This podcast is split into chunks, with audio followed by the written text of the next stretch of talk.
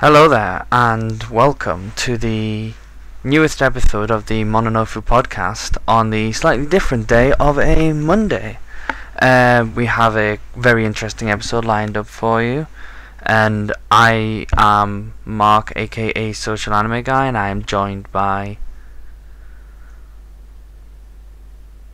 Who, who are you joined by? I don't know, who am I joined by? Well, you got uh, you got me. Uh, I'm Aaron, also known as Sonic Boom 075 on Twitter. Hit me up. We also got David.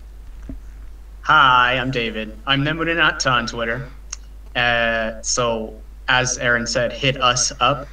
And uh, we're, we're doing something very special today with, with uh, the one right next to me, Alberto.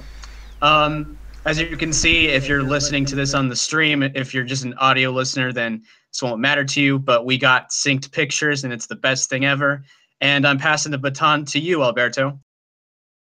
Thank you, David. Uh, I agree. This is just about the best thing ever. Uh, my name is Alberto. Uh, you can follow me at AlbertoT621. If you're watching it right now, the numbers aren't in the right order. Oh, That's fine. let, let me change that. Bit of a mistake, but I, I it's it's late. It's late. it's it's fine. Uh, again, it's six two one. Nobody noticed. I mean, I noticed, but that's it's okay. and final member is Jake. Hi, I'm Jake, and I'm boring. Good intro. Good intro. I wrote that. nice. Is that literally what you wrote down? Very, Ready? very solid. it, I thought it was short and sweet. It was better than the last one, right?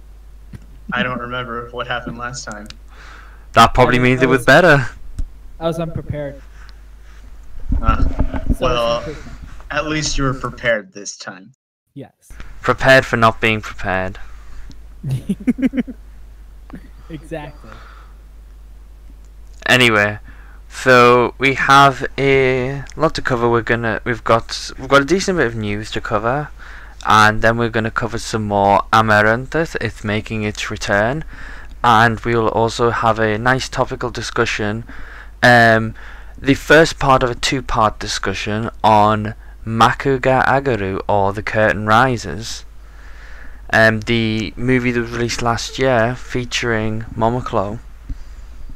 So, but first, I think we should get into some news, shall we? Sure. What you got for us this time? I th- I think the place we have to start is the new single.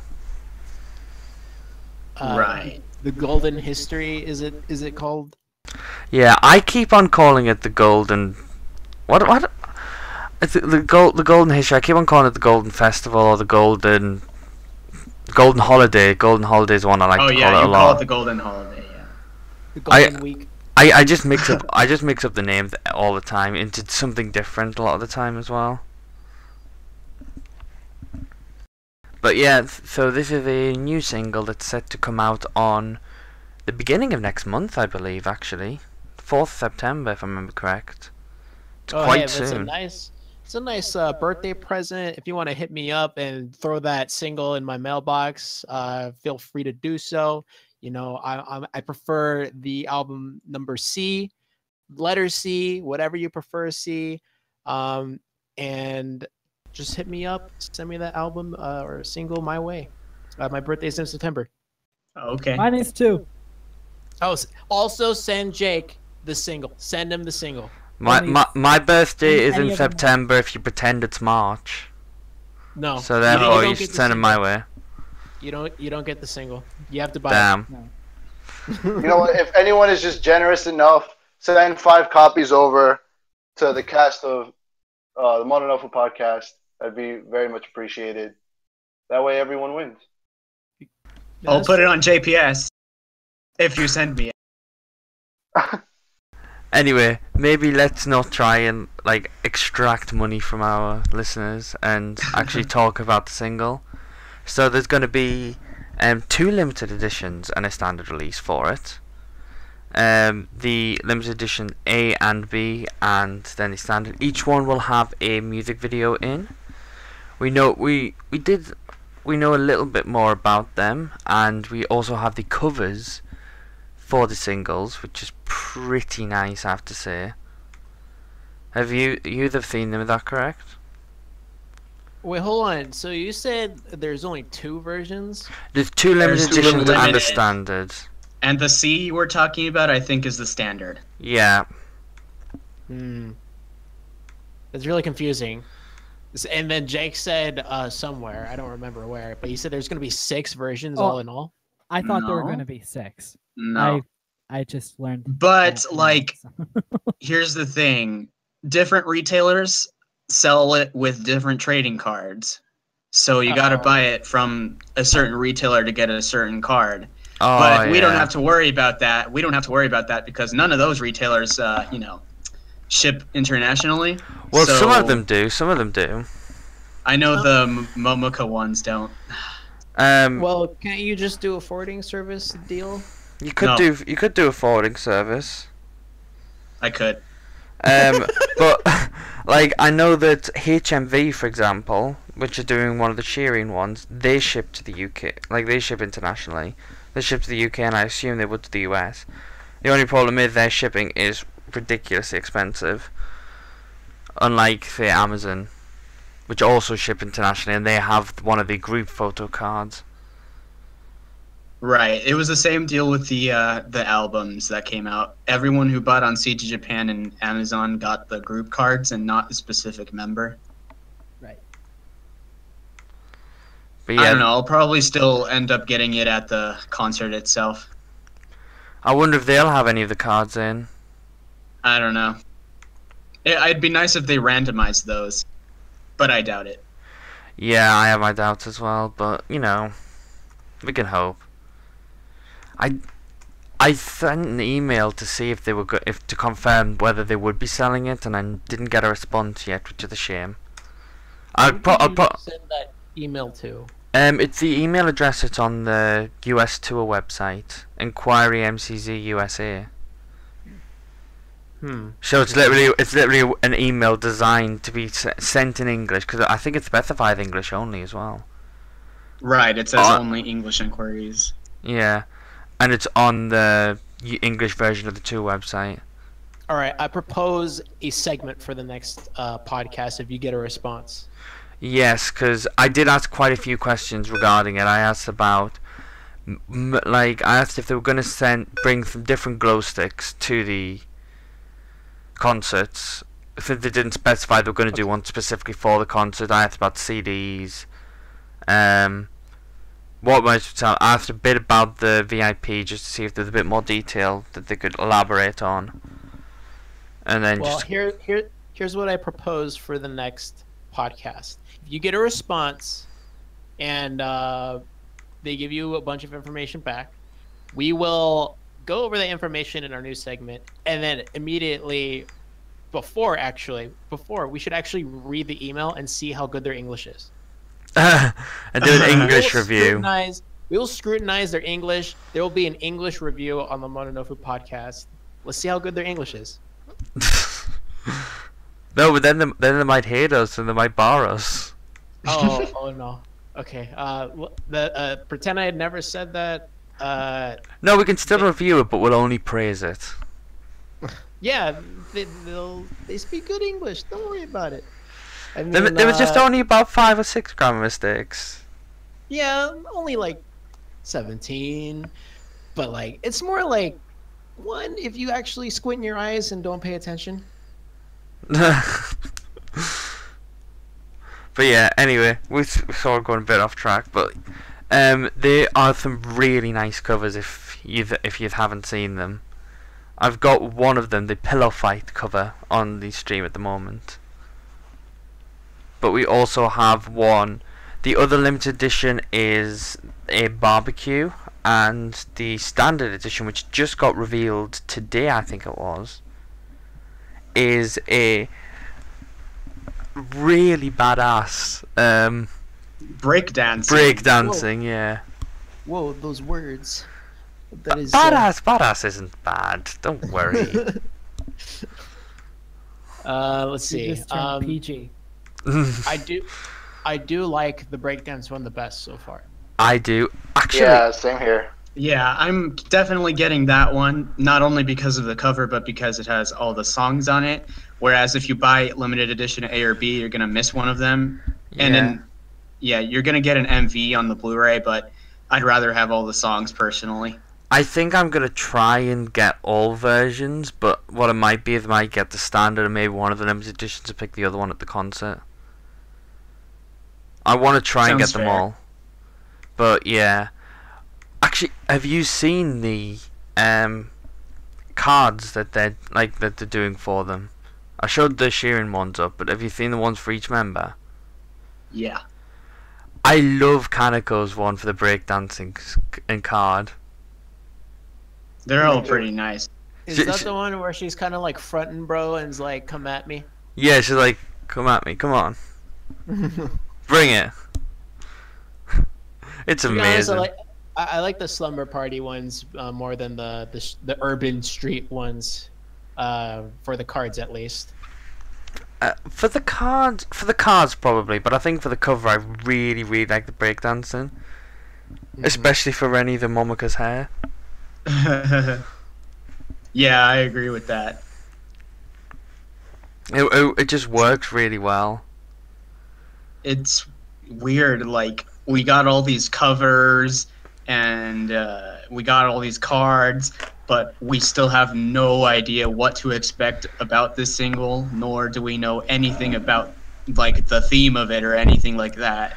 Yeah, because all, like all of them have got completely different covers, so it doesn't really suggest a theme. We only know Yeah. that we know the Invisible Man is doing one of the main tracks, but that's basically all we know. The ones who No, did we- Mahara Vacation. I, I Right. would like to say something about the uh, album covers. Mm? I'm gonna say that the slumber party is probably the weakest album cover. I I think it's the barbecue because the barbecue one, I'll admit, looks a bit poorly photoshopped. Yeah. Well, like in my, in my opinion, all of them kind of look like hyper Photoshop eyes. Like you can totally tell that they, you know, kind of put everything together in post. Oh yeah, Um, but I think that's almost the idea of it. It's supposed to look really stylized and like pop popped in and stuff like that. yeah, well, when you think about it, like the last couple singles really have not really been Momoko themselves. They've kind of been, you know, tie-ins with other artists. So That- That I think was one of the downsides for a lot of. things- Oh sorry. yeah, like other artists, other things. You know, Kiss. They got the you know the Sailor Moon thing. They got uh, the Dragon Ball Z thing. Uh, in those album covers, kind of the the collaboration they were doing in those album covers kind of took over the whole fact that it's photoshopped. And now that since uh, it's just them now, you can kind of really clearly see it, and especially on the Slumber Party one where Reni's kind of just like flying in the top right. Well, if if you think about it, between um, Fifth Dimension and then the new albums, Gone was the only one that didn't have some sort of tie-in. And even Yeah, then, even then, one of the like the third track was a tie-in to Tekken Tatsujin, but all the others like you then had Naitemo Iindayo, so that's like Akumu-chan movie. You had the Kiss one, which was of course tied to Kiss. Seishin Fu, the the Sailor Moon one, of course Sailor Moon, Moon Pride even, um, and Z no Chikai, Dragon Ball. So it's like they're all tied into another, like some sort of other entity with apart from Gon. Mm-hmm. So this is the first real one in quite a while that's on its own level, really. And yeah, for a single at least. the one thing that's quite exciting about it is the covers seem completely different to covers any cover that Momoko have done before now. Which makes me think that this even like the like if you've seen the if you if you've seen the pack shots, the back covers as well look really cool. Mm-hmm. Like but it and all they looks all really come together, different. yeah. Yeah. But here's what I was thinking earlier today. I was thinking like this kind of stuff is probably what you see usually with idol stuff. Like if you look at Team Syachihoko's uh, new album, uh, no, no, single album album covers, they look kind of similar to the back of these new uh, singles from Momoclo, Oh, they do, Uh, yeah. at least composition wise. It's just at the same time, like even the older Momoclo ones, which weren't tie-in ones, didn't really have this sort of style on them either. hmm Yeah, It's sort of the first time Momoclo themselves have gone with that style. yeah. At least uh, uh, what has become apparent in a long while is since like Gone. Yeah. I mean, Amaranthus, H- Hakkin no Yoake, they're not singles, but y- in my opinion, those two albums, at least with the album art, Do uh, go a this bit is in line. just- This is like sidetracking. Um, uh, this is like I was thinking earlier today that like it, that stuff isn't really Photoshop. Uh, uh, well, it is. It is totally Photoshop, but like it the s- the subject matter itself or the motif of the album art kind of makes it seem like the Photoshop is like a secondary thing. You know what I'm saying? Like the composition itself is more interesting than the the Photoshop, so it it um outdoes it. Yeah. I don't know why I sidetracked that. I thought it was relevant, but then I thought in my head halfway through, like, oh wait, no, this is something different. But yeah, like I'm just having a look at a couple of like of the other like idol releases I've got on my shelf, and when I look at it, look at them in comparison. Now you've mentioned that point, it does have me thinking like actually that does that is actually sort of right what you're saying there. Yeah, they're they're they're kind of going back to like like base idol stuff, you know. Which sort of surprising because it seemed like they were sort of trying to drift away from that and become like a more pop group with idol elements almost Yeah. than being a strictly idol group. But I'm still excited. It looks really good. Definitely gonna buy the the urban cover uh single.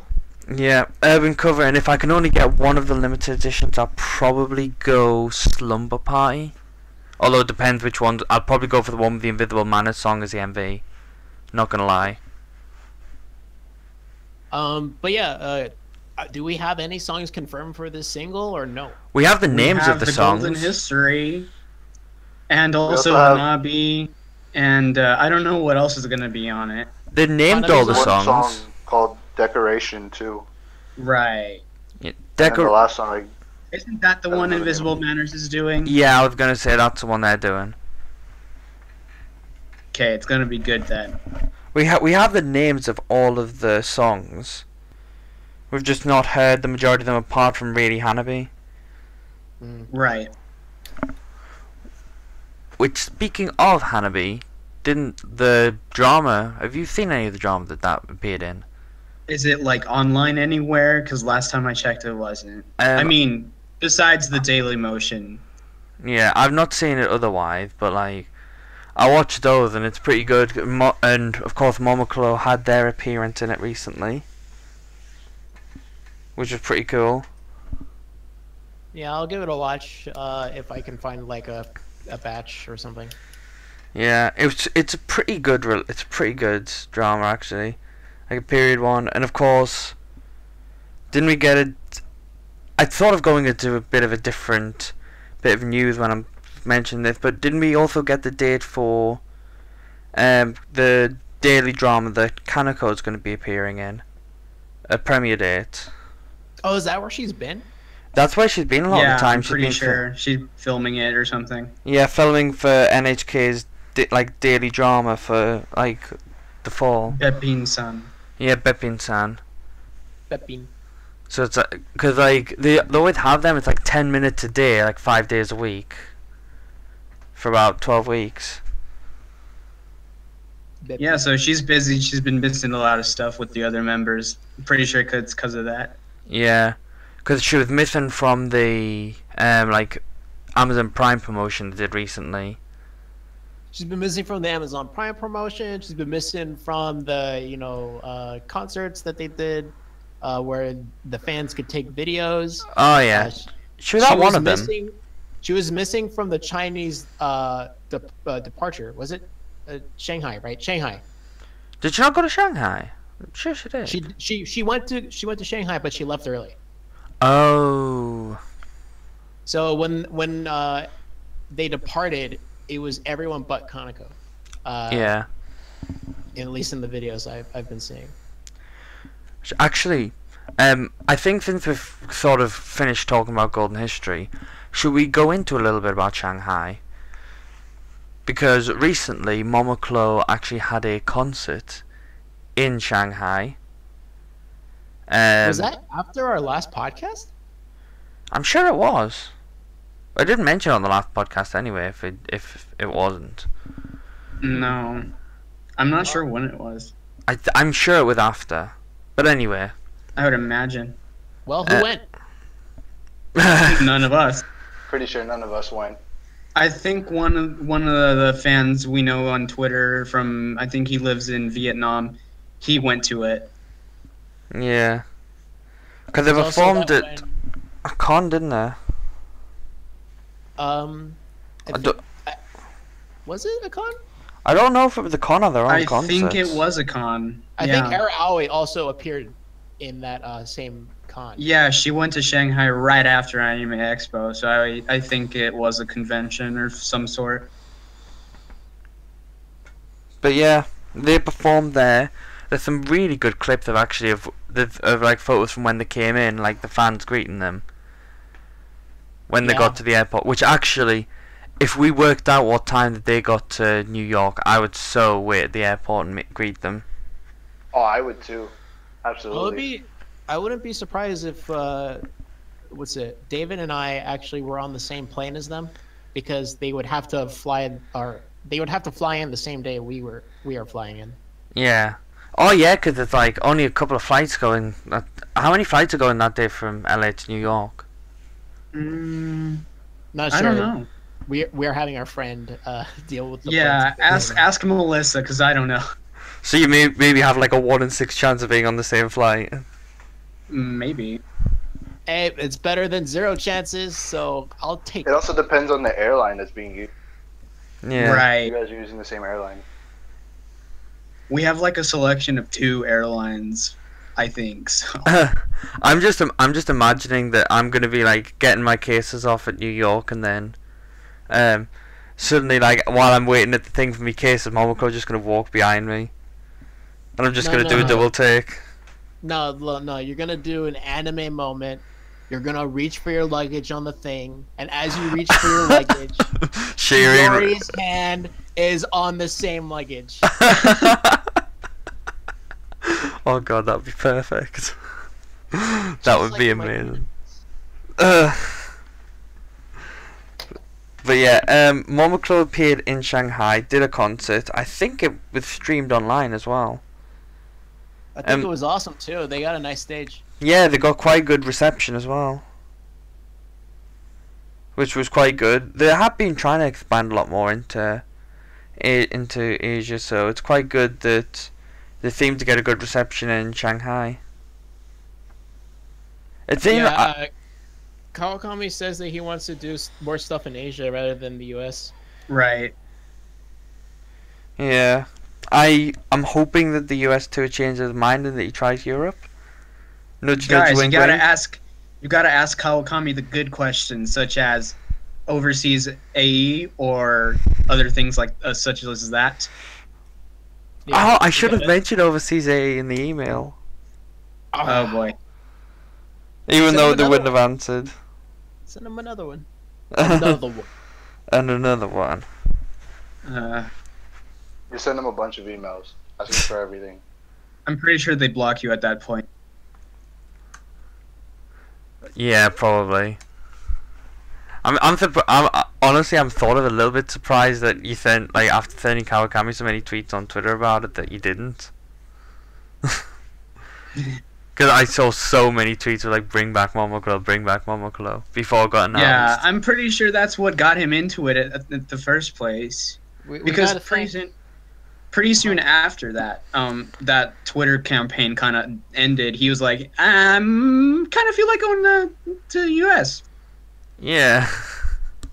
we. Although to be fair, it's a bit uh, more pla- there's a bit more planning got to go into it, so it's like it might have been thought of beforehand.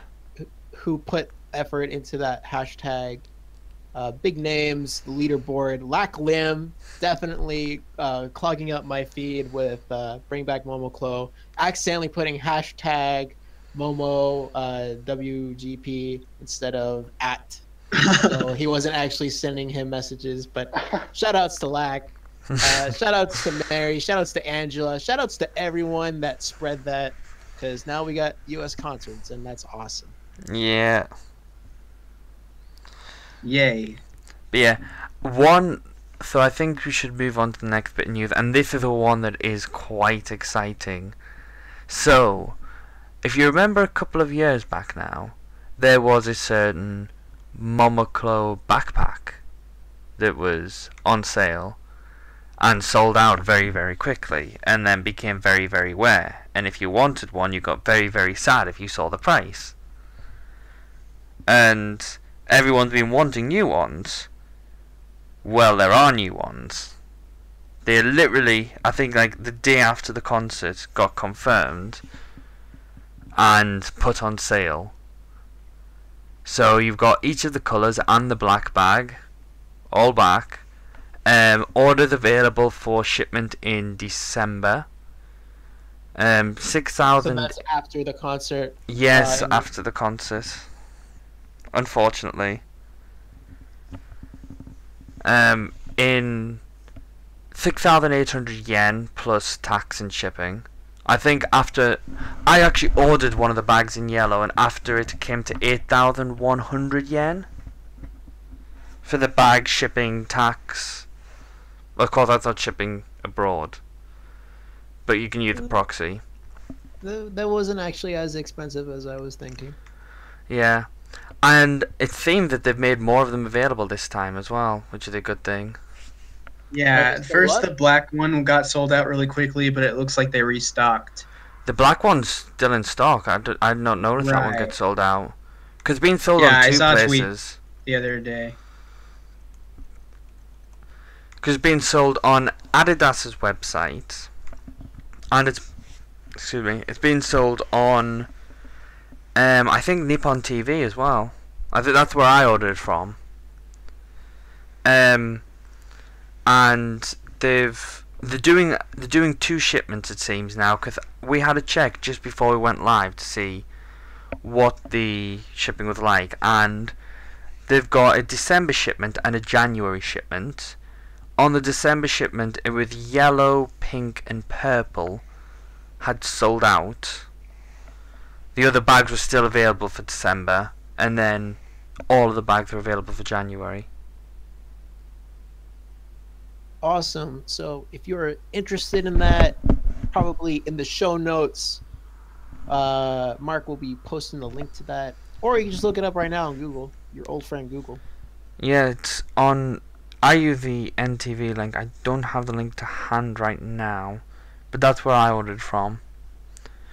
And then you can just use a proxy service. Yep. And uh, I ordered straight away, and the site was going down when I was trying to order. I was like, no, I don't want to miss out. that that was kind of me at my work. Uh, I was training, uh, and uh, that's the same week that the Momoclo tickets went on sale. Now this Oh. is only me. This is only me because when I w- when when the tickets are going out uh, on sale, I was just looking at my phone and I would just lose reception and I couldn't get internet and I was like, oh my god, am I getting the tickets? Am I not getting the tickets? Like what's happening? I had my friend buy the tickets and yeah, we're going to the concert. Hey, but we went over that the last episode. But yeah, so backpacks are good. Backpack to back. I would Yay. get those backpacks, but that is kind of expensive. Yeah, I'm not getting. I'm not getting one anytime soon. Yeah, it's it's a. It's just the only thing that's a shame is just that it's not going to be ready by the concert. I would have loved one of those backpacks to take to the concert, Definitely. but oh well. In the meantime, you could just get another backpack and just spray paint it yellow. well, I could probably find a yellow bag somewhere. But yeah, there is one other bit of news, if I remember correctly, and that was just stuff about they gave more details for the um, concerts on the 13th and 14th next weekend. Is that Tojinsai? Tojinsai, yes. They've got quite a few acts before performing before the concerts actually. I know they always do, but they've got like about 13 comedians. I think um, Tokimeki Sendenbu are going to do a Oh, stage heck yeah. performance. And they've got a couple of other groups as well doing stage performances. Um, Apare Harajuku. Um, I've gone blank on all the names, but they've got a load of acts performing before the concert. They showed off all the merch that they've got that's selling at the concerts. Um, not as much as I thought they would actually. But there's still some pretty good bits of merch that they're going to be selling. It's just I'm surprised, like they've only really got the muffler towel, glow sticks, the program, and then a couple of bits and pieces, and that's it. They're not doing shirts. Um, I, no, they're doing shirts. They're doing shirts. Okay. But like, if you compare that to the Dome Trek, where they had like the hoodies, the headphones, and loads of other things, there's more just mainly like the ones that everyone tries to go for, but none of like the different bits of merch that like like the headphones, for example. I mean, they've still got the Momoclo Chan booth, which is going to have the happies and stuff. They've still got all the food booth, which, you know, the um, the food ones they did with Shirin and Momoka at the Dome Trek. Yeah. They're doing a Kanako one, which is chili, Chile. and the picture's hilarious. I've not got the picture to hand, unfortunately, but it's it's pretty funny. But yeah, they've they've confirmed everything. I know someone is going to be at that concert, and it annoys me. I'm jealous. Don't be jealous. Like they're literally at Tokyo Idol Festival, and then they're also going to be going to this concert. And it's like, come on now. You could have, you could have put me in the case. Okay. Uh, I would do like. I I would like to have a uh, word about the goods. Uh, they are so much better than last year's, in my opinion. Oh, the Tojinsai ones. Yeah, than the last year's Tojinsai. the Mm, shirts were scary last year. Oh, the yeah, shit. the last, yeah, the last year's uh, motif with uh, you know the Oni faces or whatever those things were. I I, I really didn't like it. Um, the design now on these brand new shirts is really cool. Very uh, simple yeah. and uh, very effective. And the the towels actually have them on it, so that's a that's a good thing. I've just been pointed out with the Tengu, not Noni. Tengu, it's a Tengu. Okay. Yeah, Yeah. I didn't like the scary Tengu. Yeah, I the the top five I'll, I'll admit I didn't like that much last year, but these ones are quite better. They are just a bit simplistic, but they're still pretty cool. I also like those straps with their names on them. Uh, they make everyone unique. Uh, they have their own like little pictures on it. Yeah, I'm wondering if that's similar to what the bands are going to be like for the US tour. Actually, Hmm. something that sort of style for the US tour, except with different pictures on, obviously. I wonder if they're gonna put like America stuff on their merch for the American tour. Probably. Well, yeah, I'd say they would. That'd be Uh, awesome. I'm just I'm just imagining like no, I've just had a thought. Different US monuments with Momoclo's faces photoshopped onto them. Oh my god. So like the Statue of Liberty with Momoclo's face on. No, you know, do you remember that Momoclo Chan episode where they were drawing the Statue of Liberty?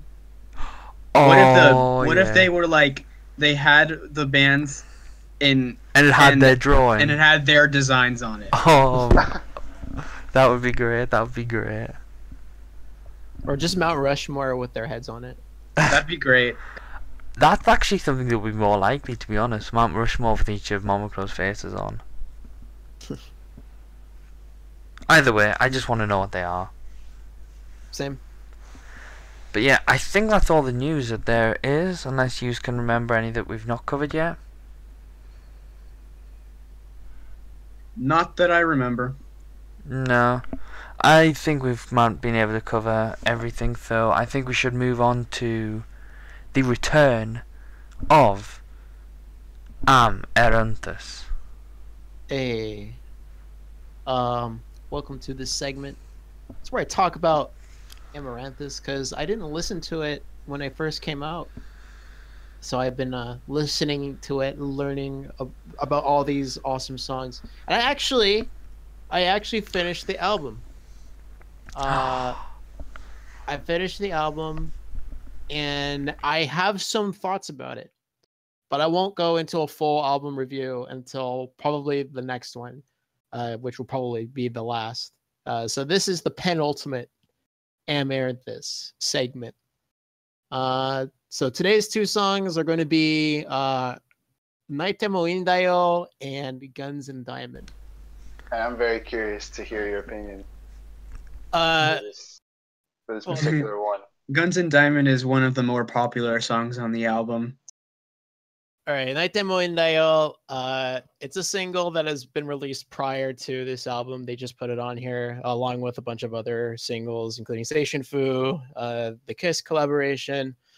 Um, I think It- there's one more, isn't there? No, they had all of the Moon Pride, Moon Pride and Dragon Zenno Ball Chikai. Z. There's just Yeah, everyone Zen- but Gon.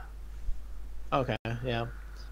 Uh, so yeah, this one, um, I actually, upon listening to this, uh, I realized that I actually had not listened to this very often. The reason was because when I first got into Momoclo, uh, the website in which I was getting all this stuff from, for some reason, just absolutely did not include Naitemo Iindayo. Um, and some like uh other sources had like all their songs on it just didn't have this album I'm like okay i actually haven't had the chance to listen to this song. So i got a fresh listen uh the other day. I did hear it beforehand uh i've seen their music video on their youtube account. So um yeah also this song is not on the google play version. Just weird thing. Oh, really? Yeah. yeah There is one track missing on each of the albums on the international streaming versions. I think on buying them as well. I know that the um, Hakkin no Yoake one doesn't include Kiss, which is very weird because you can buy the Kiss one generally anywhere. Yeah, even on Google Play, like that's kind of the picture they use for the um, the artist picture for Momoclo. They Yeah. them and their uh, Kiss outfits. It's it's like if you go on like I was just curious on Spotify, so I had a look to see what was on. They have the Mom- they have the Momoclo Kiss single right above the album because they do the, they had the single before the album for some reason. So they showed that with the Kiss single in, and then you go to the album and it doesn't have the Kiss single on, and it's like it, it's just weird. But anyway, well, well, this isn't their home turf, uh, Momoclo. I actually don't know what the behind the scenes stuff with making it overseas, making that possible is. So probably won't get into that. Anyway, Naitemo Iindayo uh, is a really good song. Uh, they have very nice, strong, uh, deep vocals in this. Um, it starts off pretty slow. The intro is pretty slow and is actually kind of reminiscent to like older Japanese uh, music. Uh, that's kind of the vibe I'm getting from it. And then the transition into the actual song is really nice. Um, very fast paced throughout the entire song. I love that uh, the pace kind of dips like towards the later half of the song after the chorus has been played. Um, and that's kind of like where I'm worried because uh, throughout this whole album, uh, even though this single has been released beforehand, throughout this whole album, I'm just kind of conditioned to getting disappointed after the song kind of, you know, gets put down for a little bit. But then it comes right back in with the sax. And it's like, oh my God, the saxophone saved us all. The saxophone is absolutely amazing, but it's really short and it's criminally short. And they should have, you know, kind of used the sax a bit more because, like, oh my god, that, that part is is really great. Um, and then unlike the rest of the album, uh, Amaranthus, it actually has a pretty strong end uh, to the the song itself. Uh, a lot of the other endings to the songs in Amaranthus kind of go into a completely different song, or they kind of just end unexpectedly. But this one just ends exactly how you would expect it to end, and it's pretty pretty satisfying in my opinion. And, I uh, Mm. yeah, that's it. I have to say, Naitemo Iindayo is my favourite of the singles that Momoclo have done since Fifth Dimension. I think it's just a really, really strong song in just in general. I like the I like the tempo of it. I like the repeti- the chorus gets repeated a lot. And Mm. it I I do actually quite like that. And it it it keeps it stuck in your head like I can easily just like hum the hum the tune of the chorus and sing it along and it's and then of course the saxophone as well. I I I remember watching uh, the hearing that song for the first time, and when that saxophone kicked in, I I remember my reaction. I literally just like yeah, like it was so good when I fir- when I heard that. The one th- one thing I always remember about this song is it's just after the first chorus and that little interlude before it gets back into the verse. Uh, when Shireen's doing her bit, and in the music video, it's like got her. She'll lift her hand up with her little finger in the air, and then she brings it down. Like it's like this bit where she just raises it up and then just like drops like da da da da da da da.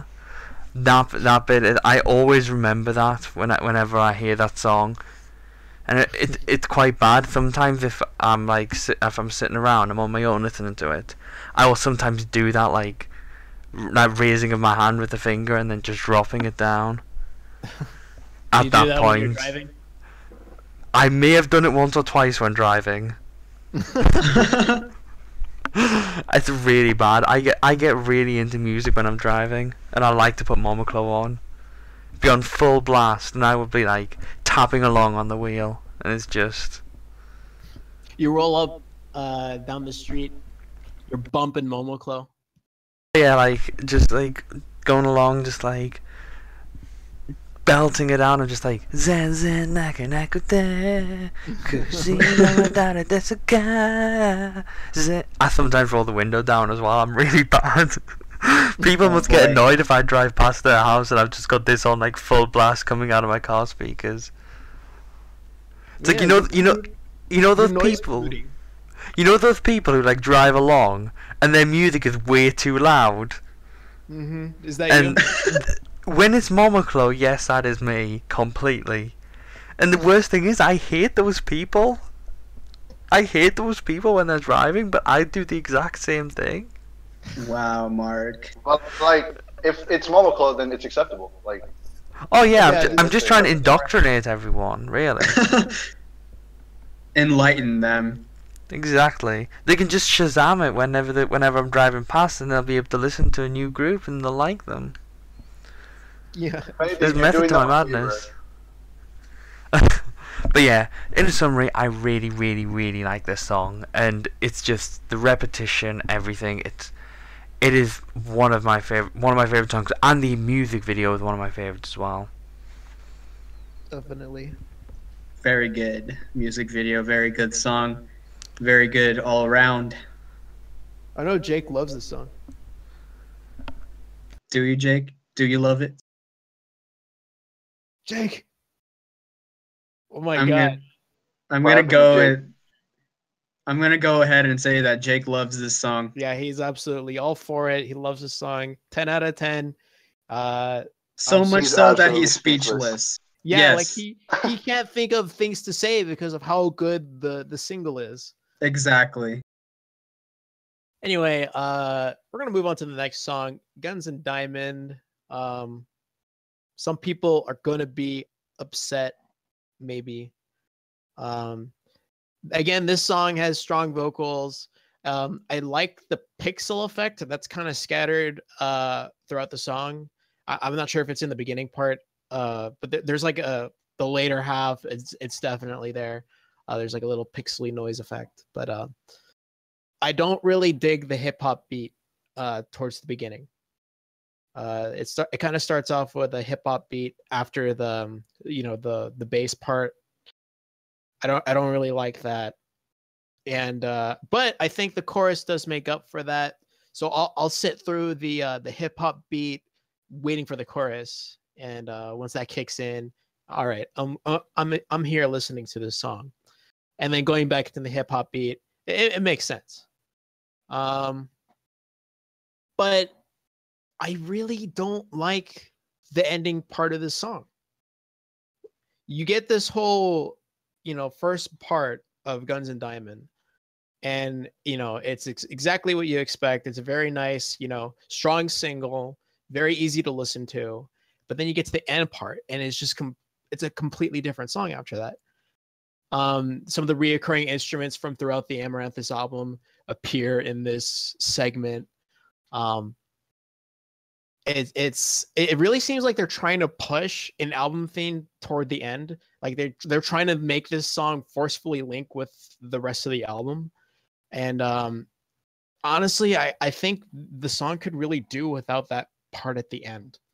Um, and really, that's making me not want to listen to it on uh, my phone on shuffle. Rather, I'll just listen to this song uh, when I give it an album listen, when I'm listening to the whole album. I mean, I'm sure the song is hype, really hype live, especially since the first part's great, but that last part, I really don't like it. I really don't like it when songs do that. See, one thing I've noticed throughout the whole time we've done this segment is that a lot of the time when it comes to the songs, you're like, but I really don't like how it ends. I don't like how the song changes. And every single time I disagree with you completely. Hmm. Like I actually, one thing I th- one thing I always think thought about the album is that each song I feel links to the overall theming that they were trying for the album quite well, and I think with this one I really like how it goes into the the ending where it is a bit slower paced. I like the verses in the song. I've got a bit like of a bit more of a, I think of a bit of a mysterious theme to them. Like, I don't know. I don't know. I think that's the best way I can think to describe it. Like, they sound like mysterious or like something building up, and then it gets to the chorus. Do you get that feeling from it? Um, not really. I don't get the mysterious aspect of it, but mysterious is maybe the wrong word, but like it's like it's like it feels like it's building up to um the chorus where it's where it goes full in. But I I like how it goes to that bit more slower paced ending as it's going through. It's it's got like a bit of a big band feeling to it. The ending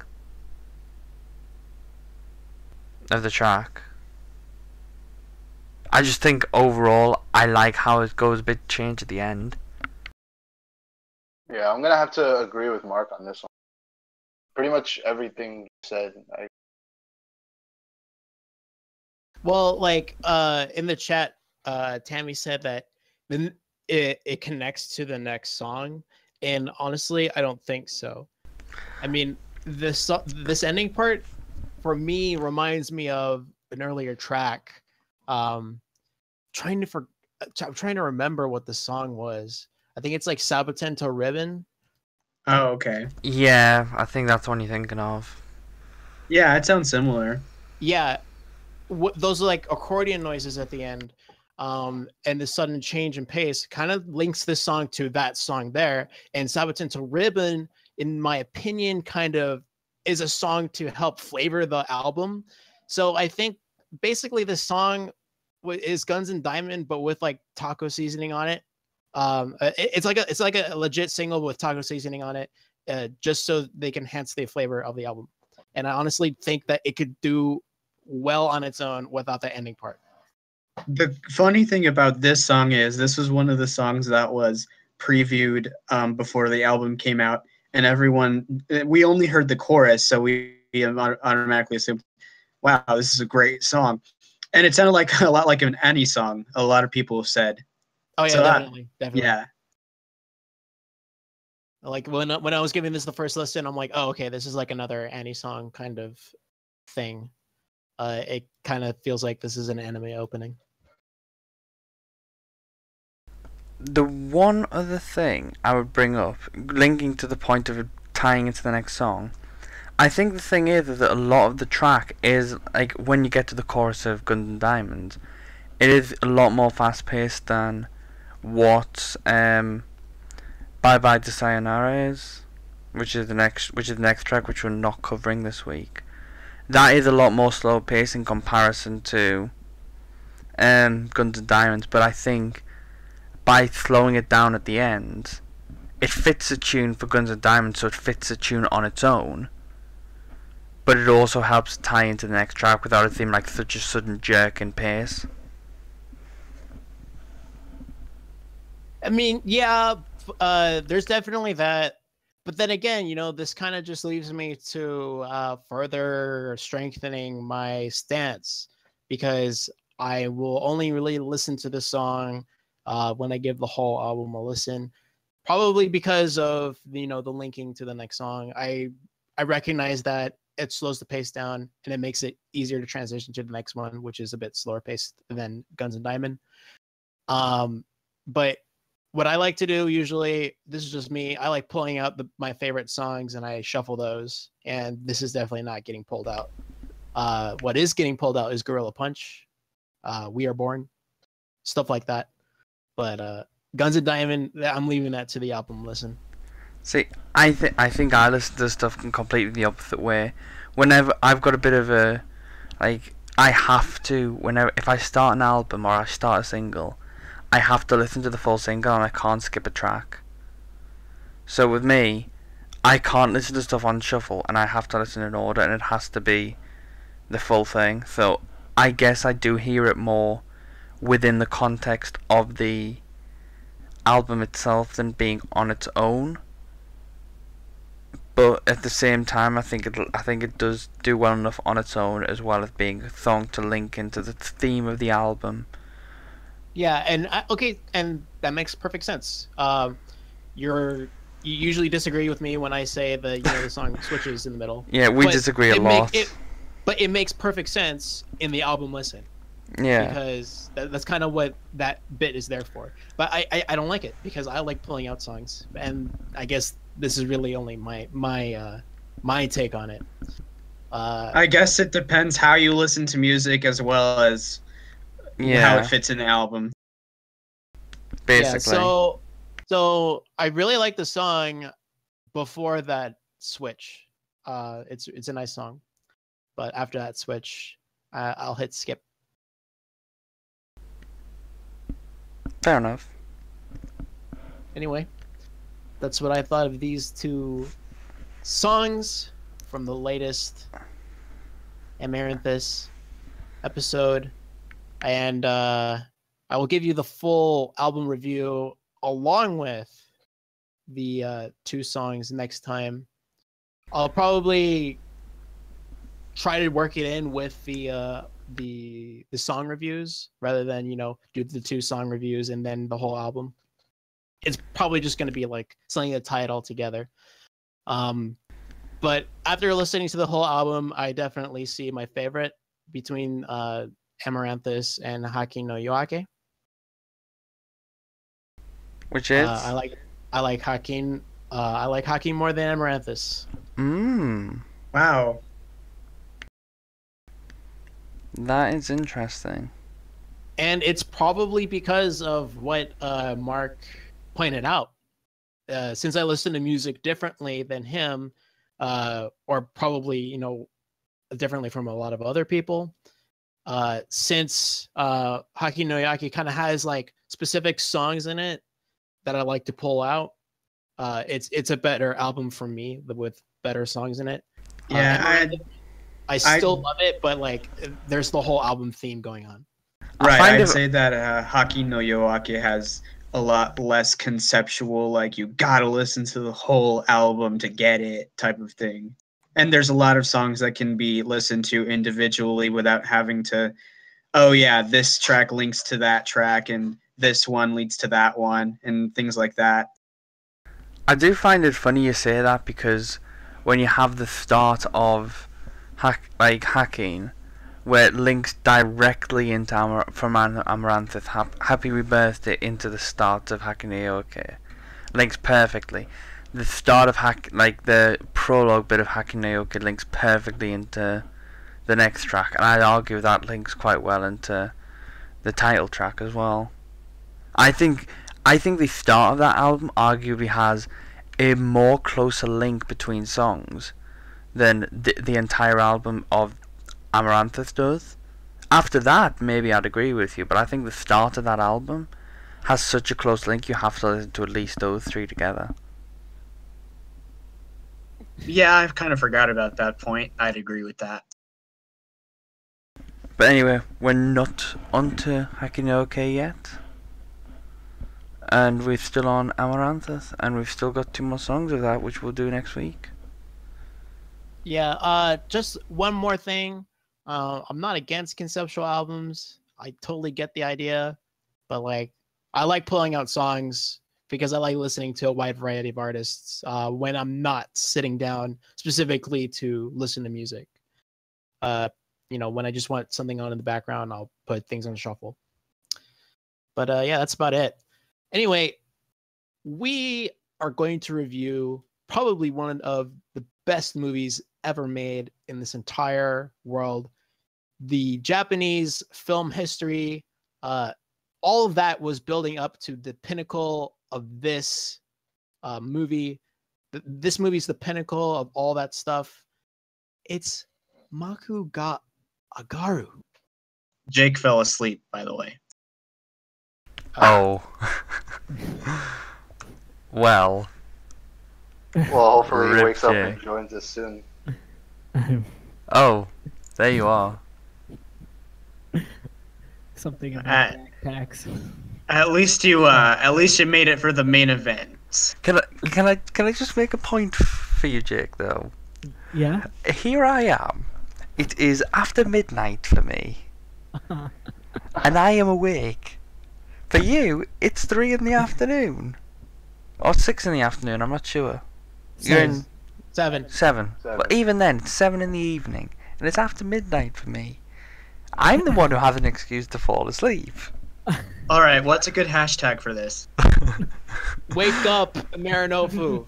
I think it, it's, e- it feels like every week we're making like a, a, a hashtag and it directly relates to Jake. We should just have a hashtag. hashtag. Hashtag Jake, just hashtag Jake. I, No, not No, hashtag, no, no, no. Names. No names. We learned from Yeah. last time that was Yeah. a terrible idea. Like you were talking about the backpacks and just like that was the name. Wait, you went from the backpacks. what? You went to the backpacks. Yeah, Wow. like that was the. All right, so since Jake has awakened, he could start us off with the uh, Maku ga Agaru review. Me? Now, I now, firstly, it. oh yeah, Yeah. I think Jake wrote a huge review on it before. I did. Um, I wrote a review. Shoot, it's like f- if I were to format it like an essay for school, it'd be like close to 14 pages long or something like that. Um, basically, uh, about 4,700 words of me saying that it's like the best movie ever. Blah blah blah. You can go read it on the uh the um, I forgot what it was called. It was a it's a Was it the Mononofu blog? blog summer. Yeah. Oh, okay. Well, firstly, we're gonna say right here, um, if you have not seen this movie, well, you're okay this week because we're not going into de super deep spoiler stuff here. But um, th- as you can see from the title, this is part one. Next time, part two will be a lot more in depth. And if you haven't seen it, you probably shouldn't listen to the episode after the news and um, Amaranthus because we're gonna go spoilers. So uh, we'll give you uh, two weeks to watch the movie in preparation for that. Yep. So, I think we should probably give a little synopsis before we before we start discussing the movie. Sure, I'll do that. So, this movie is directed by the same guy who's actually doing um, Anniversary, which will start will star Shiori in one of the parts, one of the stories. He it's uh, Katsuyuki Motohiro, um, and he's pretty good, I must say. But anyway, the the plot is about mainly about this group, uh, this um, theater club, this like drama club, I think it is, um, and they're like kind of at the beginning of the movie they're like kind of struggling and no one wants to join them and they they're not really starting off on a good note after their seniors have, have graduated that basically ran the thing. So um, this group is trying to get a lot of more help and stuff and then they find um, this teacher who used to be like super into drama and then she helps them um, and and then the baton is passed to um, Saori Takahashi, who is played by Kanako, um, to make the script for the for their play that they're doing. And basically, the goal for them is to get to the nationals, and that's what the movie is about: their journey to the nationals. Yeah. Um. So, what's everyone's general like overall view of it, without like going into spoilers, obviously? Well, I remember when I went into it, I was expecting it to be like the worst thing I ever saw ever. Really? No, that's Momodra. No, no, that was this. No, I- no. Not the worst thing Shirome? you ever saw. The worst thing you ever saw ever was Momodra. Yeah, No, especially considering he praises it so much. yeah. oh, that was my dog. If you heard that, um, he's attacking me. Um, no. Uh, when I went into this, I was like, all right, let's see how bad this is gonna be. Because I, I I didn't want to work myself up to like, uh, you know, to a point where I I was you know gonna be disappointed or anything like that, and so I was kind of nervous. Really long time to actually uh, get around to watching it. But afterwards, um, looking at everything objectively and everything like that, at, well, at least as objectively as I could, um, I basically thought it was the best movie of that year, uh, even outdoing Star Wars. Wow, I don't know about that's that. something. That's something. That is some praise. Um, I don't know. I, I, I think what happened was I discovered uh, a genre of uh, story. So, uh, the Wait, hold on. slice of Say that again. You got cut off. You Oh. found a new genre of. of uh, storytelling that I really like. Hmm. the slice of life sort of movies. This sort of got me into that kind of thing. So, uh, yeah. Um, well, Jake likes it. yeah, I thought it was better than um, The Force Awakens, which I don't know Right. about that. I think it. I think it is a bit like comparing apples to oranges to compare to compare no, no, I know, but like my my reaction to this was a little uh, little bit more strong. Uh, well, it was more strongly positive than uh, for that. It was actually tied with um that what the mo- this the movie that Akari did the same year. Um, I forgot what that was. I don't know. I saw a pretty interesting movie that year, The Hateful Eight, and I will pick that over Maku ga Agaru. I would agree. I but, never saw uh, that. I have no idea what that is. Don't worry about it. Uh, Yeah, my you first probably don't want to see it. uh, came literally uh, today. In order to prepare for this episode, I had to watch it today.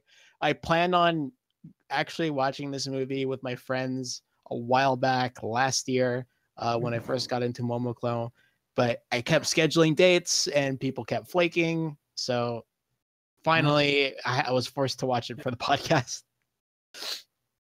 And um, my me going in, I I had the thought of comparing it to their other movies already loaded up in my mind. Uh, I compared this to Tenshi to Jump, compared it to Momodra, which is awful, Awesome. Awesome. awfully awesome. I I'll have to say, and um, just kind of like their their Momo the Memorial Clover stuff they did, kind of bunched together as one thing. Going into this movie, and I left this movie satisfied. Well, I mean, this is a first for them because it was the first feature length film that wasn't Shirome that they did on a really big budget and stuff. That wasn't just a series of drama episodes and stuff like that. Wait, what No, about the- Toe Jump? That was on tel- That, yeah, that was a uh, two episode Christmas drama. Yeah, that's like it was its own different thing. It wasn't a movie. Yeah. No, it felt like a movie. It did, and it was awesome. One thing, the thing I would say for Maku ga Agaru is that going into it, I actually had no idea what to think. Like, I didn't actually watch it until a few months ago, after I picked up the Blu-ray when I was in Japan. Um, I had no idea what to expect going into it, really, because I I'd I'd followed it and I knew a little bit about what the thought of movie was going to be, but I hadn't really, I couldn't really remember the synopsis. But then when I watched it, I think the mem like the story is a bit generic for the most part. It's like, okay, it's a school club. Um, it's it looks like the the school club's having problems. Um, I got something to say about it. it's about gonna that. try and turn it around and try and like get to nationals. It's like it's it's it's more to be an uplifting story than anything else. And Uh, I, I I think- something to say about that uh, generic story thing. mm, I honestly think that this isn't that much of a generic story. It's generic on the surface, but really what it boils down to is the main characters kind of struggle throughout the film. yeah, right. Story. It's a, it's a it's really an internal struggle. You, it the story's not just that they're trying to get um to fix the club, but Saori is also trying to find within herself like who she is and what she's doing, like what is her purpose, and she finds Yeah. that through the drama club. I think Yeah. the be- I think the better way to put sort it of is to say that like that's the basis. Then it's probably the basis is this idea. Yeah. Um, but like, so at the at the start, it's like that's what you think. But then, as it, as you start to get to know more about each of the characters, like so, of course, like Kanako's character's main, and she actually has quite a lot of focus on her for the start, and then it gets more evened out as it gets later on. But then each of the characters has their own flaws, has their own unique things to them, which explain them, and they emphasized throughout the film and in the end it actually becomes quite a quite a layered story and quite an interesting story when you mix in like the the main cast which are Momoclo um people like the teachers which come in quite well supporting cast. And it comes to just being a really feel good film. Like I came I was I came I finished watching that movie and I remember thinking like I I really enjoyed this and it it just felt nice. You got a nice feeling when you were done. Yeah, Not like uh, Forget Me Not with Hayami Akari. that was a good movie. That was Yeah. the one that came out the same. I've year. yet to see that movie. I Yeah, should. that's what I was thinking. Are you talking about that movie, Jake? And yeah, that's a completely different Yes, movie. and- was- this movie was. but yeah. down. yeah. Not to be confused with my pretend girlfriend, which is a little bit. different.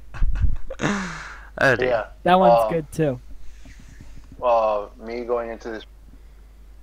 Honestly, I was before watching it. I was like, "All right, let's see how mediocre this is." Yeah. And like, I I didn't have high hopes, honestly, but what little expectation I did have, this movie, I would say, far exceeded those expectations. Because, uh, as David pointed out, you know, for their first you know, feature length starring role. Uh, this is that I feel like, you know, the the acting on their part was good enough to you know hold the movie up. The performances were well done, and the movie itself. Uh, I don't really see many movies like this. Uh, so it was sort of fresh uh, it was sort of a fresh concept for me at least. Hmm. Uh, and you know, like Mark said, it's a feel good movie. You know, I I did come out of it, you know, smiling and like feeling really good about the movie.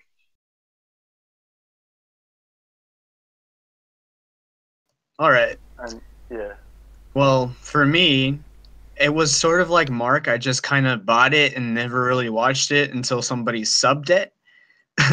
so um, I watched it after it got subbed. Um, for me, it was like I had no real expectations, not not any big ones anyway. I mean, it was just okay. It's a movie.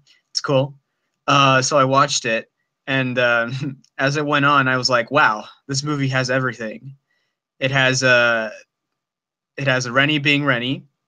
It has uh, Momotamai. It has uh, even Oh, Momo Kanako. Hold. Let me stop you Can- a moment. They they are literally in bed with each other. Yeah. it is so so good. That that bit made me so so. I Yep, uh, That was really fan service. yeah. It Speaking of fan service, there's also a bunch of little hints as to the their roles as idols, and they have like items that are their colors and stuff. So um, that's pretty cool. It doesn't cater too much towards the fans of Momoiro Clover Z in particular. So mm, I I- would say that even if you're not a fan of them, you might enjoy this. But if you are a fan of them, you'll enjoy it even more. I think that's a really important thing. They have references to Momoclo throughout the movie, and but they don't let it get in the way of the film because I think if they'd catered too much to people like us who are Momoclo fans anyway, it would have actually hindered the overall quality of the film. Yeah. That, Like- that was my concern because I thought it was just going to be that. I thought the whole movie was just going to be that, and I'm and I wasn't looking forward to it. Yeah, like I don't want I don't want to make I don't want to spoil it, but there's one particular thing in the movie which is the only time it's really explicit about it near the end. And if I thought it would have been that a lot more and I thought that if it had been it would have gotten the way of the movie instead of being its own story end up being like Oh yeah, this is just Momoclo being Momoclo. Oh, and there's a story underneath it, by the way. You see, they tried doing that with uh, Tenshi to Jump, kind of, like they after going from Momodra, seeing that you know they're they're probably not really doing, um, or taking the right approach. They thought to themselves, why don't we just do uh, what we usually do? Since y'all are idols, let's make an idol story, and that's kind of in Jump.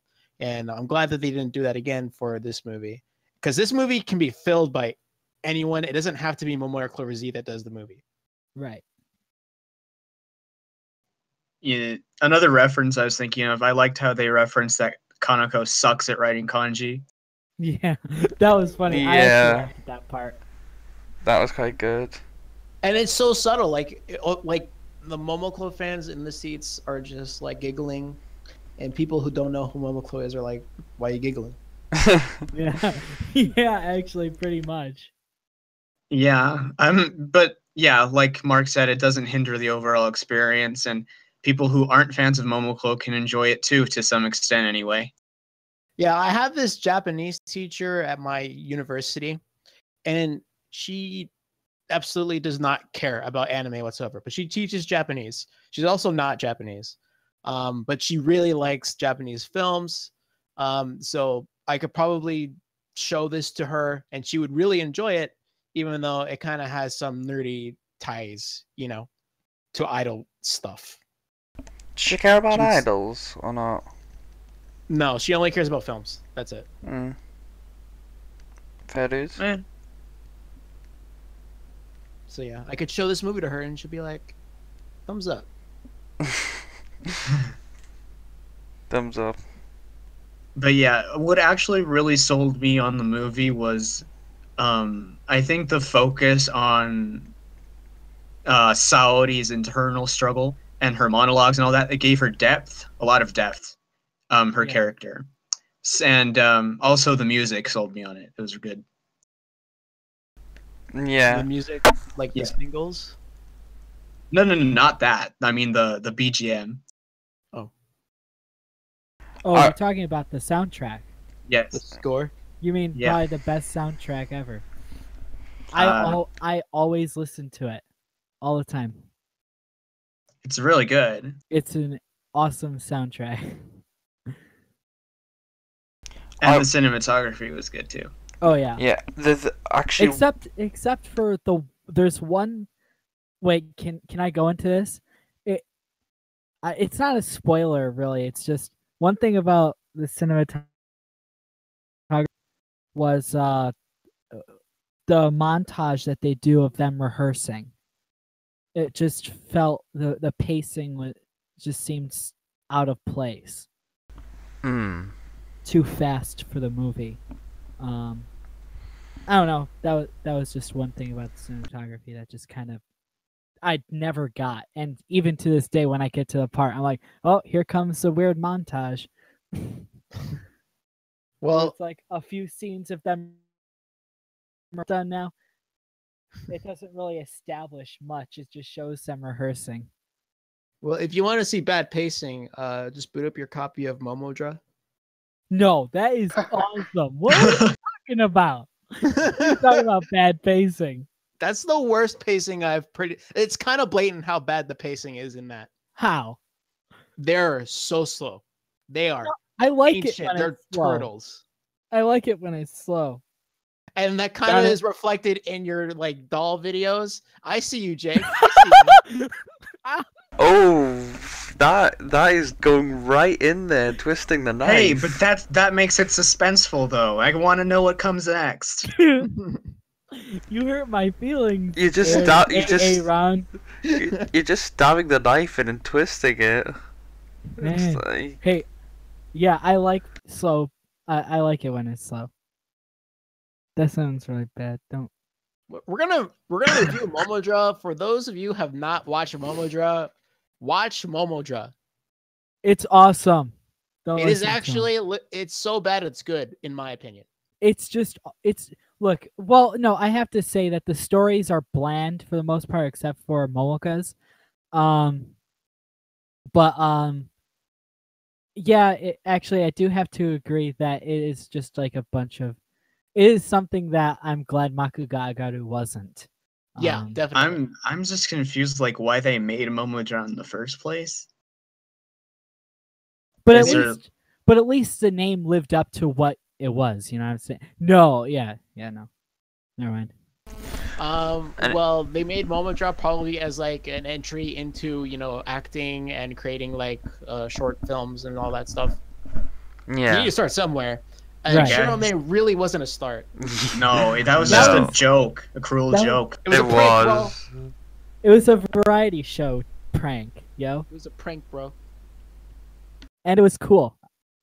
Well, I thought it was cool. Not many people think it is. I guess. Is Very Shirome cool. making you say this? Well, Shirome did capture you I- before. I, w- I am not going to comment on that. Uh-oh. Okay. One th- one thing. Ow! Don't hit me!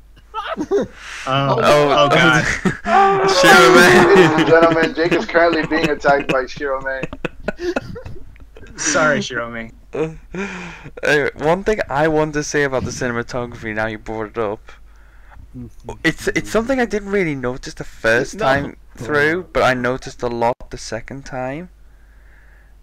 It's it's got really good cinematography for a lot of the film, and I feel like that helps to bring out the characters' emotions quite well.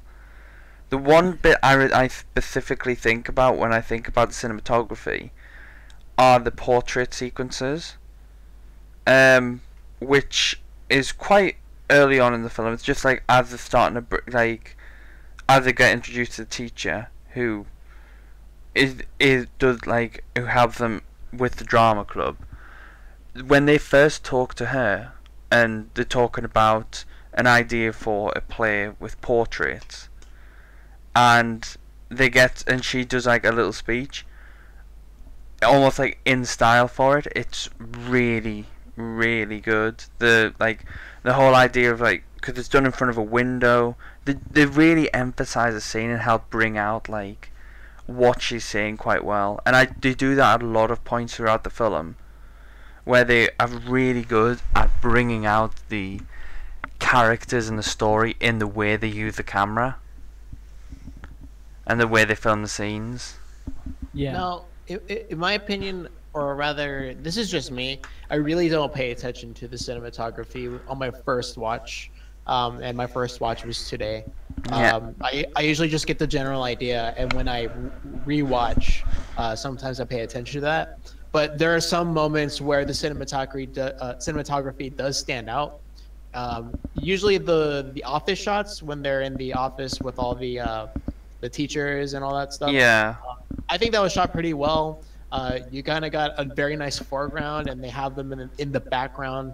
Uh, I think that was that's a pretty nice shot that they had there. More in the middle than that- ground, I'd say. It's like they're, they're not in the background, so like they're out of place, but you can see them and other stuff going on as well. Oh yeah, they're definitely in focus. Um, Yeah. And uh, you you like they're they're, they're the uh, the center of attention in those shots.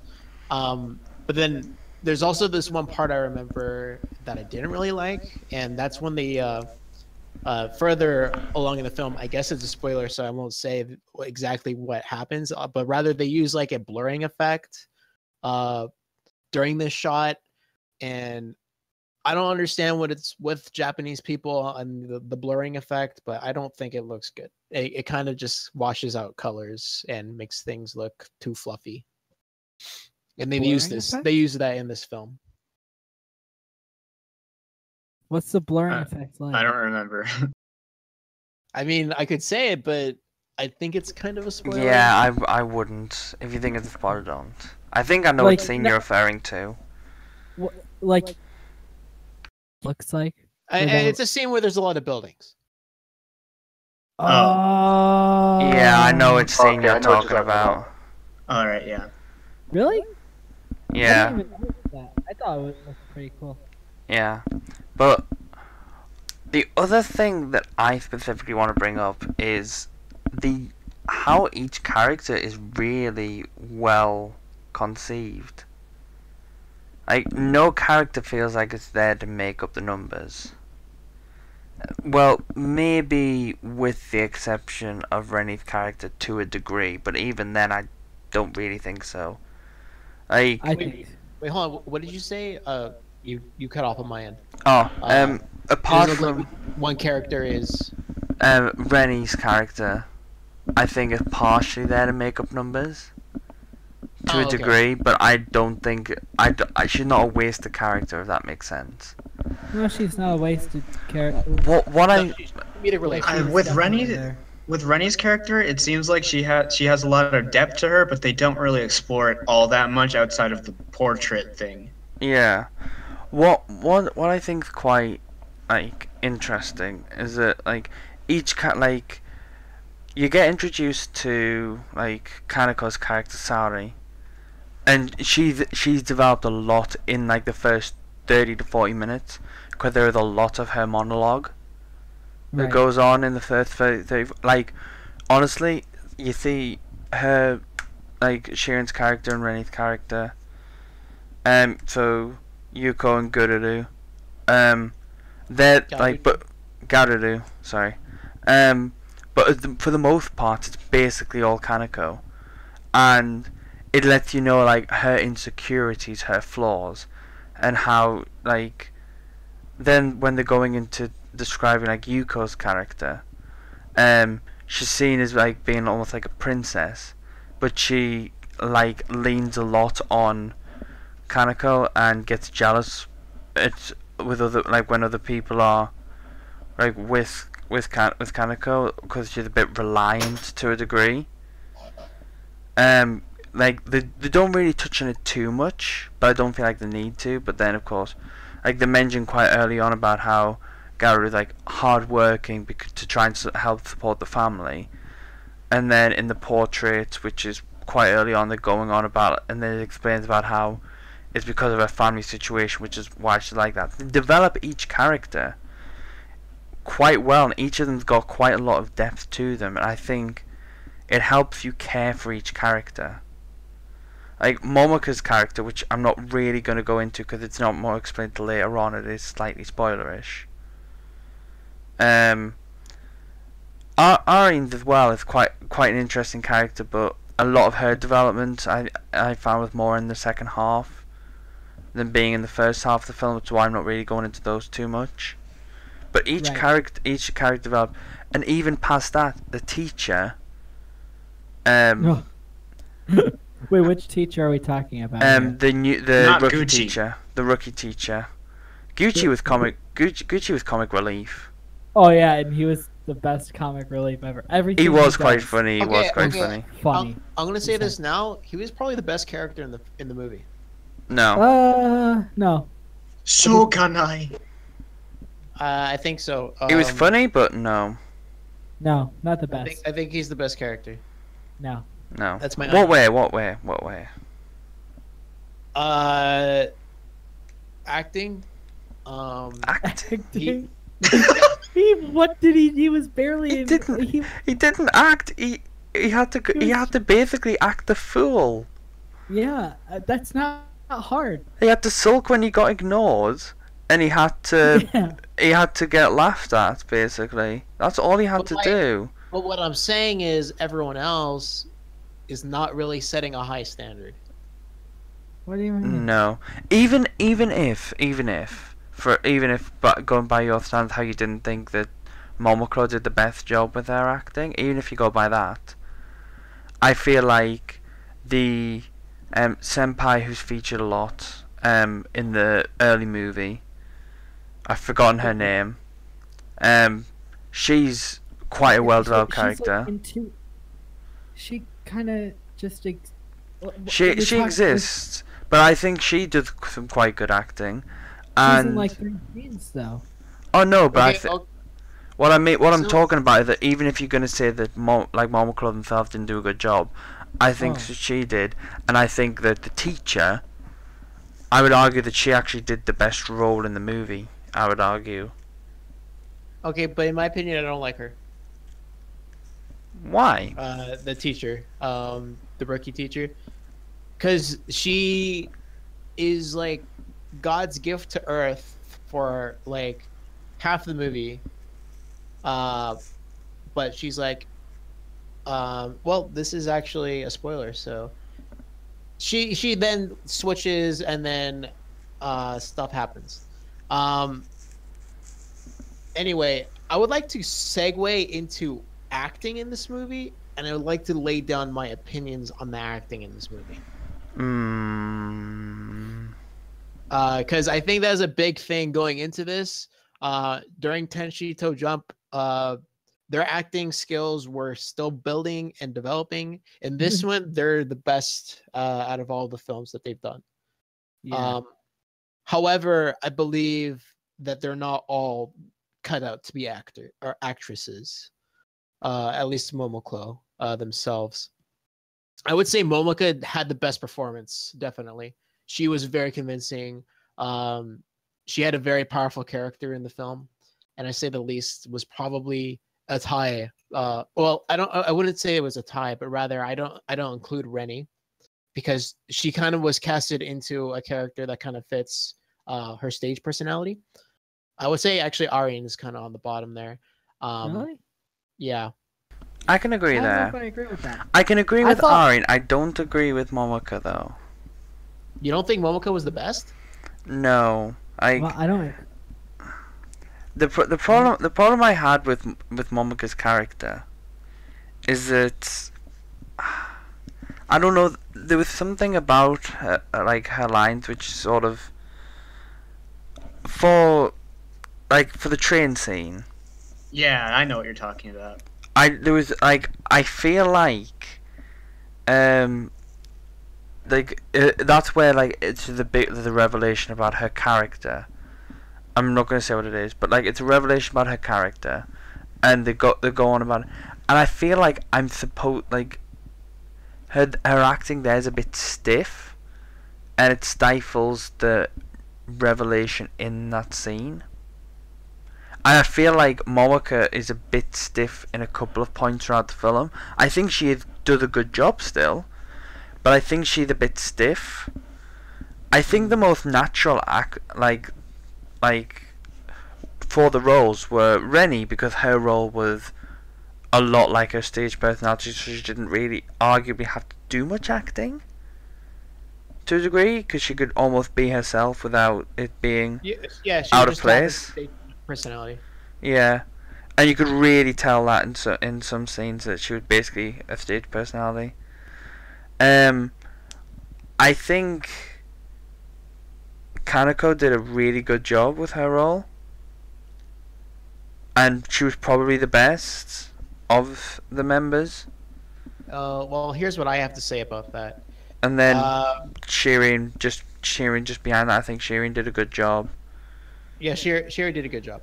She did a pretty good job. Uh, basically, her specific character, she has like a um, kind of a struggle, uh, like many of the other characters in this film. But going back to Kanako, uh, her character, I honestly think that the character that she was trying to portray was definitely not uh, her stage personality, and I found that she, I, I found that it was difficult for her to fit into this character. Really? Yes. No, I. I think she fit it really well. immensely. I See, think I also think she did it pretty well. here- here's a here's how I uh found. Uh, we're talking about Kanako, right? Right. Her performance. hmm I and this isn't my this isn't a bias at all because I actually wrote this. I um she was actually uh, what's uh drawing on uh an actual part of herself. Uh I'm trying to find what, what exactly I wrote. But it, it seemed like she was um oh what what's I'm I'm missing the word. Um she was uh trying to revert herself to a way a certain way that she felt uh before She tapping like into a different persona.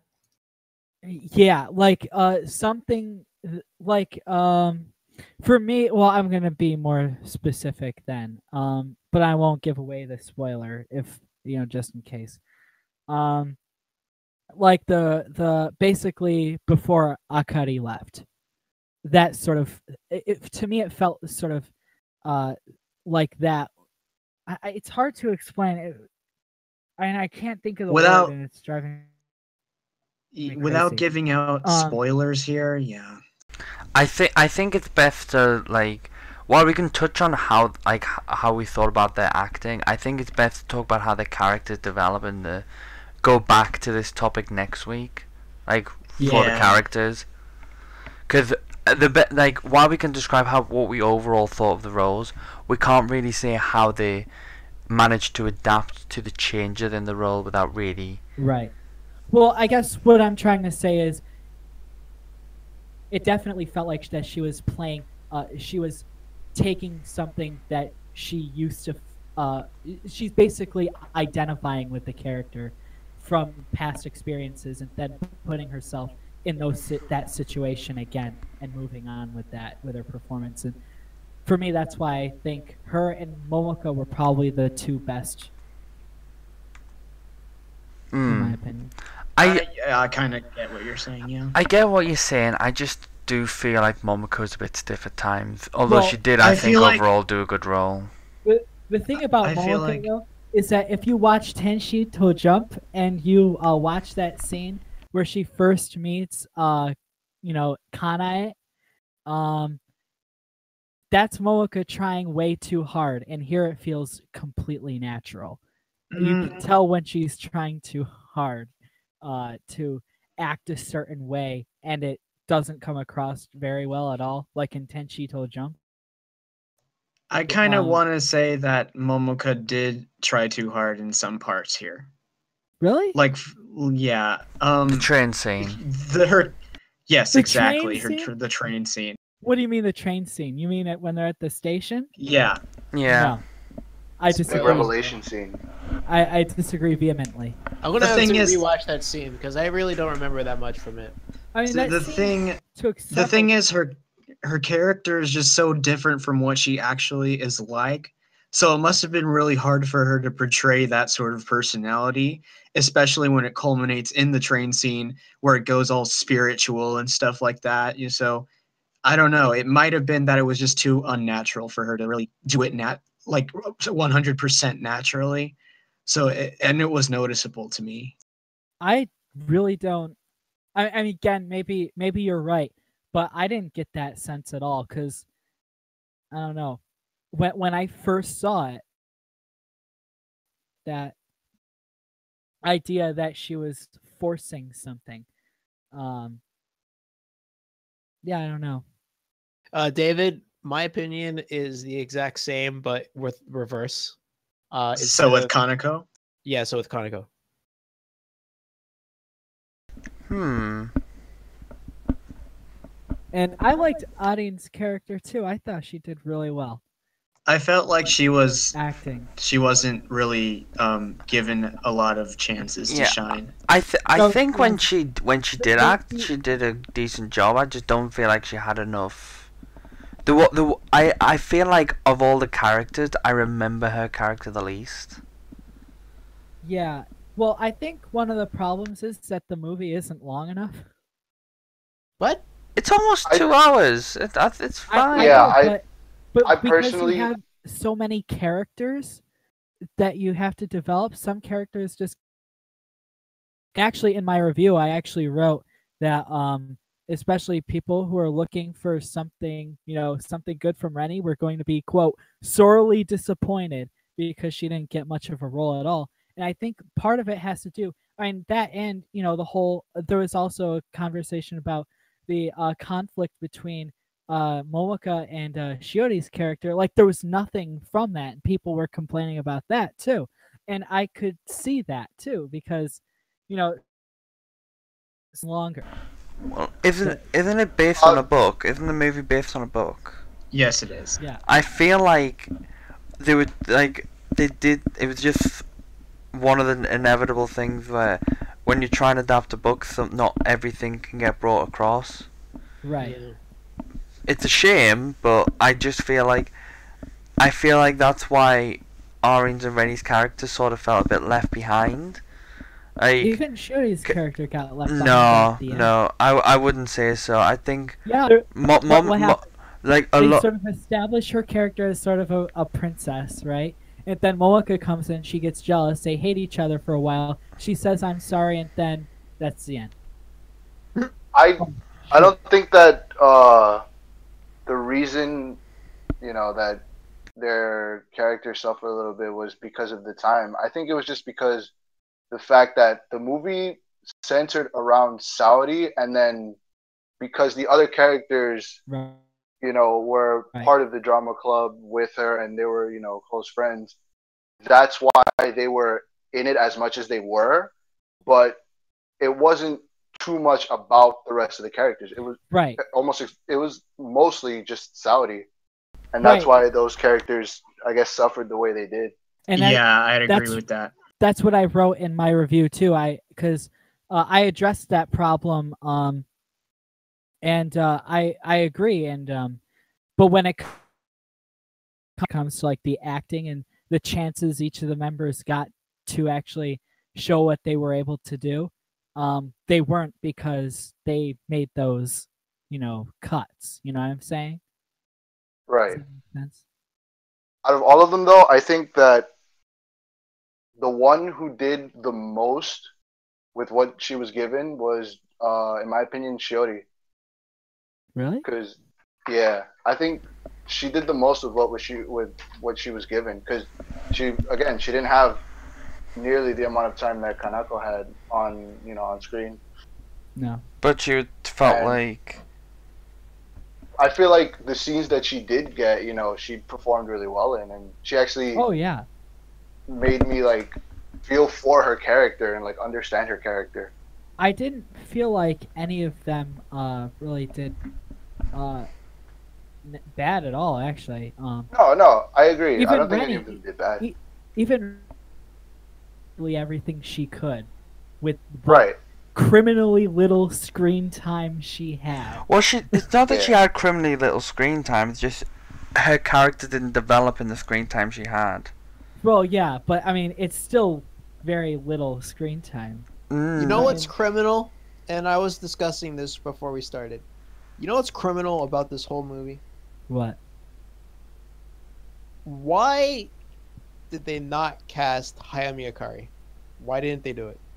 Yeah, She would have been Really? good as the senpai that graduated. As Really? li- a little, a little, you know, remember that. Ah, I didn't even think about that. I, you know, I feel funny. like I made a joke about that. Oh, sorry. no, you, you, you, you, you can go ahead. I, I was, I was just going off on a little tangent. Um, you, c- you Uh, can go first. All right.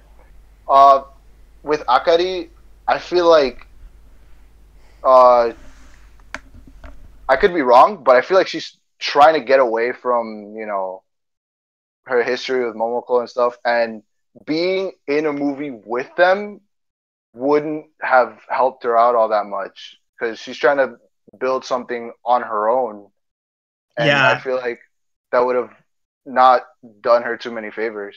Yeah, when you Google Hayami Akari, you basically get Momoclo. Yeah.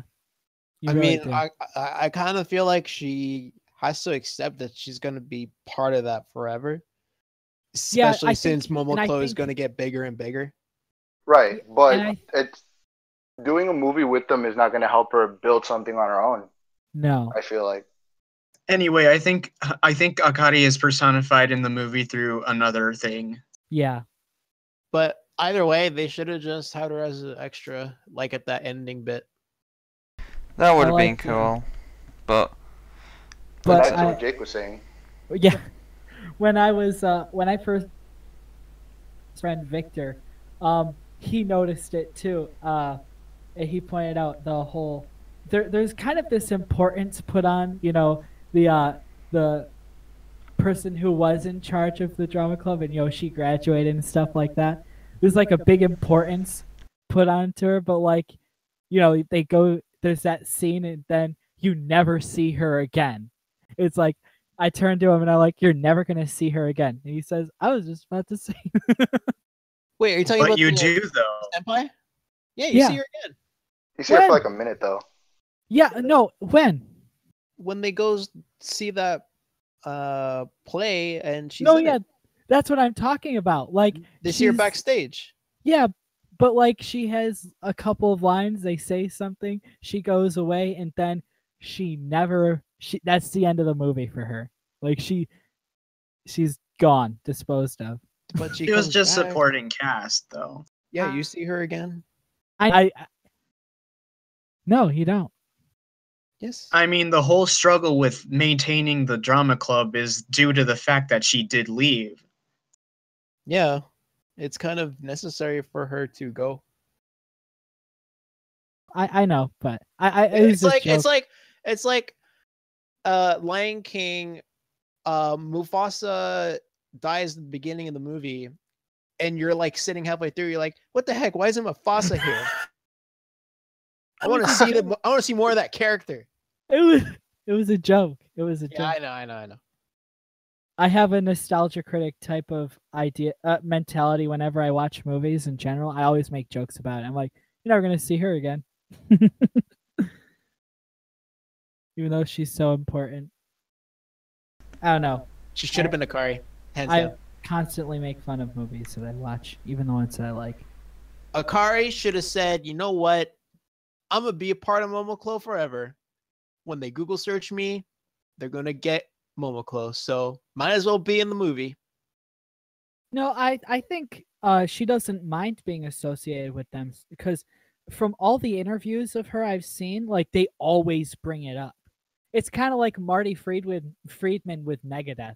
Like Friedman. every time, yeah, every every time he he comes into an interview, they say something about Megadeth, you know.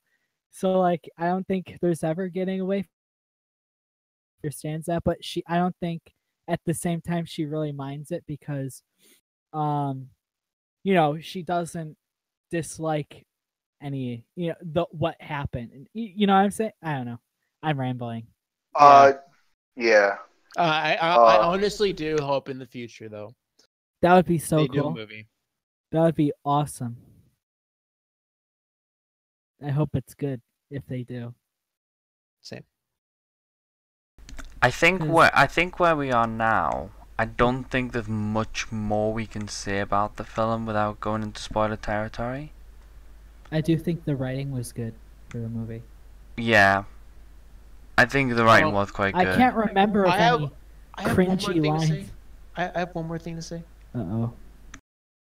Uh, it's just like a little thing I I, I kind of didn't like. Um, like uh, Kanako is partially the narrator in this film, Right. but I, I felt like that if they wanted to do a narration thing, they should have you know put a lot of emphasis on it, um, rather than this kind of half emphasis they have. Because there's this scene where she's talking to one of the teachers and she's saying things to the teacher with her mouth, but then immediately after, you get a glimpse in what's actually going on inside her head. And um, I have found that scene to be a bit weak on the delivery. Rather, they didn't need the narration in that part because it was kind of just evident in Kanako's body language what was happening Which scene? and the you- narration beforehand. Uh, it's the scene where she's about to. Um, well, is it spoilers? Should we save that for the next uh, next one? Yeah, I'd say I, I to say leave it for the next one. We Oh, have okay. spoken quite a lot about a lot of different things. I think now I think it's best time like best to get into spoilers which we're gonna leave till next week. All right. Or next Well, two weeks, two weeks, two that. weeks. Yeah, look forward to that in two weeks' time. Um, the narration bit. Yeah. And in the meantime, you should watch this movie. It's not bad at all. Yeah, there's a lot Yeah. that I I I could say that goes into spoiler territory. So I'm, you should definitely look forward to that because I have a couple of opinions on a couple of characters which I feel like would be better explained when we can go into details on stuff that happens later on. Right. And if you also feel up to it, my review is still uh, on that website, so you can check it out at your own risk. It is super long. I probably wouldn't read it, but you know, it's there. TLDR. As Angela called it, freaking long. When I, so yeah, TLDR, Jake likes it. yeah. That's a lot. you want- There you go. You don't need to read the whole five thousand words. Jake thinks it's perfect. So. Oh man. Gucci's still good. Who's that? No, that's the guy, right? That guy dude. teacher. Yeah, The guy who always gets shafted. The guy. Yeah. Oh, and and uh uh Shiori's dad, the guy. who- The pro wrestler. Yeah, like Was he- is he a pro understand what he's wrestler? Yes, he is a pro wrestler. what? oh my The guy god. who plays Shiori's father is a pro wrestler. I love that. So basically, you've got Shir- Shiri, who's supposed to be a princess in the film, and her father's a pro wrestler. Yeah, How about all those uh, cameos at the end? That was Oh, great. yeah. Oh, we'll talk oh, about I those next time. I don't want to say what the cameos are. Yeah. Yeah, but they were cool though. Yeah, the Yeah. Cameos were awesome. I didn't. They were They, great. they, they weren't like forced either. They just kind of appeared, and it's like, oh, look at that. Yeah, it'd be something Momoclo fans would get another giggle out of. Yeah. Well, and then Anyway. they're also oh, so, one of them was like a is a pop culture kind of guy. So everybody, even hey, there, you know, It's Yeah. that guy. yeah. Anyway, So just about uh, is where we you. wrap it up. thank you for listening. Yeah, I I think so. In two weeks' time, we'll cover Maku ga Agaru again. We'll have more news. We will finish off Amaranthus. Might have an announcement on what will replace it as well. Uh, we're gonna get you. Or get back to you on the uh, email situation. Yes, if we get if we get an email response, we'll have a little section discussing that. Uh, hashtag emails. Show us the emails, Mark. I will show you the emails if we get the up. email. Send me memes. Hashtag wake up Amerinofu. Oh yeah. Wake up, Amarinofu. And I just heard uh, like you guys started talking about backpacks, and like right after that, it just like Oh boy. like right after you guys started. You missed a good chunk then. Yeah, you missed Amaranthus. I know. I woke up like right at the end of it. Perfect Wait. timing. Be sure to follow us on Twitter. Um, be sure to follow us on uh, YouTube. If you follow me, just be warned that I. So, I'm up to a thousand a month. So yeah. Oh yeah, Jake Jake posts a lot, but make sure that when you're looking at Jake's post, you click the little heart on there. give him a like on every single one he posts. Oh, it man. shows them you love him. Yeah. You don't I've- even have to read it. Just just hit the like button. Don't have to. But read. Smash know, that like button. you button. should read it because it's it's pretty good stuff. Leaf a like. Smash that like button. Like Leafy is here. Smash No. that like. No, leave a like.